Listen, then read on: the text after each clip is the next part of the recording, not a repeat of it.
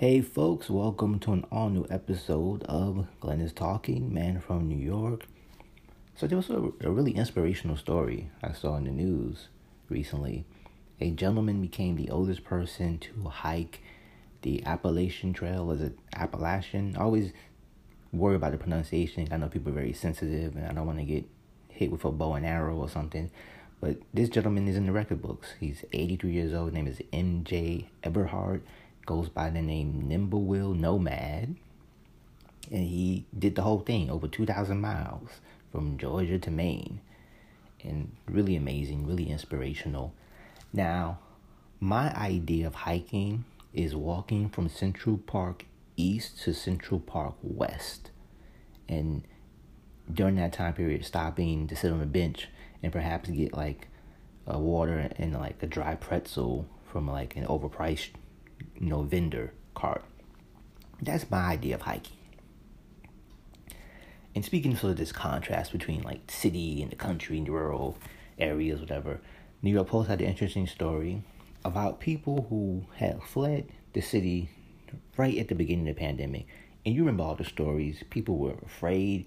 People were buying houses sight unseen. People were moving to far out places because they wanted to get away from the city and from the population density and all the people. People thought that we were about to have a, a zombie apocalypse, perhaps, or like The Walking Dead. So people wanted to be somewhere safe and uh, away from people. So a lot of people moved uh, to out in the boondocks. So New York Post had this article about people who made these moves and did not quite wasn't quite what they expected. People there was a one couple they bought like a farmhouse and now they had to worry about doing their own repairs and like trying to grow things and things weren't quite going like they wanted them to. And then there's like another couple same thing. So people had like this fantasy life where it'd be like to live in a rural area and realize hey you don't have the conveniences anymore you can't just run down to the corner deli or bodega and grab a, you know, a candy bar or a pack of cigarettes or a red bull whatever you do is completely different way of sort of living and thinking. And and look, I'm a city kid, right? New York. I'm born and bred to my blood. And I mean, and when you're especially when you're younger, you're like, New York is it. This is you know the city, the energy, the people. You you you you're in it. You crave it. But then you get a certain age, and you're like, hmm. And when I was younger, I used to kind of be I was bewildered when I would meet people who either grew up in New York or people who spent their formative years here in New York City, and people who had people had really good lives, exciting careers, and or they were artists, and they were now living outside of New York. So a lot of these people were living like upstate New York. They were living or the Hudson Valley. They living in these places where just like one diner and it's like maybe a, something akin to a general store and I didn't understand it. I was like, wow, was like, how do you go from like New York to that? But then you get a certain age and like, hmm, I understand. I get it. And in fact, one of my uh, shows that I really enjoy is called Life Below Zero. It's a National Geographic show. Uh, I think you can watch it on Hulu and Disney Plus also. So it's about you know group of people who live in Alaska. They're like out in the middle of nowhere in the wilderness, and they have to like hunt for their food and they're building cabins and stuff, and it's really cool. And this part of me is like, could I do that? Like, I kind of like that fantasy of like sort of roughing it out there in, in the wild, and but then I'm like, I would probably last maybe less than forty five minutes in a place like Alaska. As soon as I, as soon as I saw my first moose, I'd be gone. I'm like, I'm, you know, I, got, I gotta get out of here. As soon as you tell me I gotta go out and chop some wood for the fire, like I do before a bear comes and eats me, I'm done. Get me out of there. It's like seriously. But I, but I, but I, I as I got older, I understand why people sort of are attracted uh, to that kind of uh, lifestyle. And and you, and you see it if it's not going to Alaska or going somewhere in the wilderness. You see with people like van life, and you see with uh, people with tiny houses. I mentioned that in previous episodes. So sort of a thing. But I was just, but I found it really entertaining this article in York Post, and because I don't, I don't see people don't think realize how much work it is. Like here in the city, there's the conveniences. That's what really makes it, right? You go outside and there's your corner store. There's your cleaners. There's if you if you don't have to wash and dry, there's a laundromat. You can, you can get on the phone or get on your ever app you use, and you, there's dozens and dozens of restaurants that will deliver food to you. I don't think Uber Eats delivers in the the wilderness of Alaska or out somewhere in the boondocks. In fact, in one of these stories, lady she was like, she don't even have a she doesn't even get mail delivered. That's how far out she lives. Imagine living so far out, the post office is like, we don't even know you.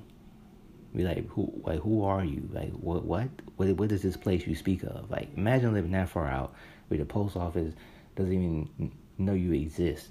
You gotta go to the post office, a little post office, and pick up your mail and talk to a nice lady named Sue, and she maybe she baked a pie for you or something, maybe you know. But imagine that